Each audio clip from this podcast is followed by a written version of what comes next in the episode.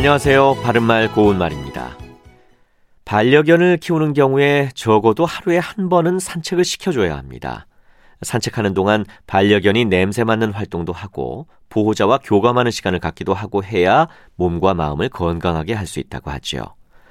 그런데 산책 같은 것을 포함해서 외부에서 활동하다 보면 몸에 진드기가 생길 수도 있기 때문에 항상 외부 활동 후에는 몸을 잘 살펴봐야 합니다. 우리말 속담 가운데 개발에 진드기 떼서 내치듯 이런 말이 있습니다.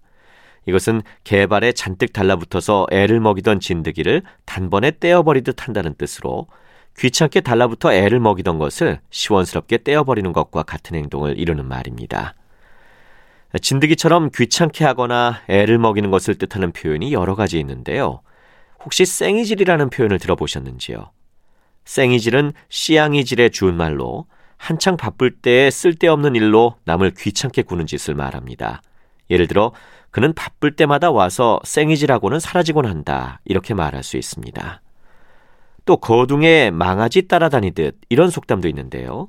여기서 거둥은 임금의 나들이를 뜻하는 말인데 이 속담은 필요도 없는 사람이 쓸데없이 여기저기 귀찮게 따라다님을 비유적으로 이르는 말이죠. 참고로 이와는 달리 아주 귀찮게 구는 말이나 행동을 실증 내지 않고 잘 받아주는 일을 뜻하는 만수바지라는 말도 있습니다. 바른말 고운말 아나운서 이규봉이었습니다.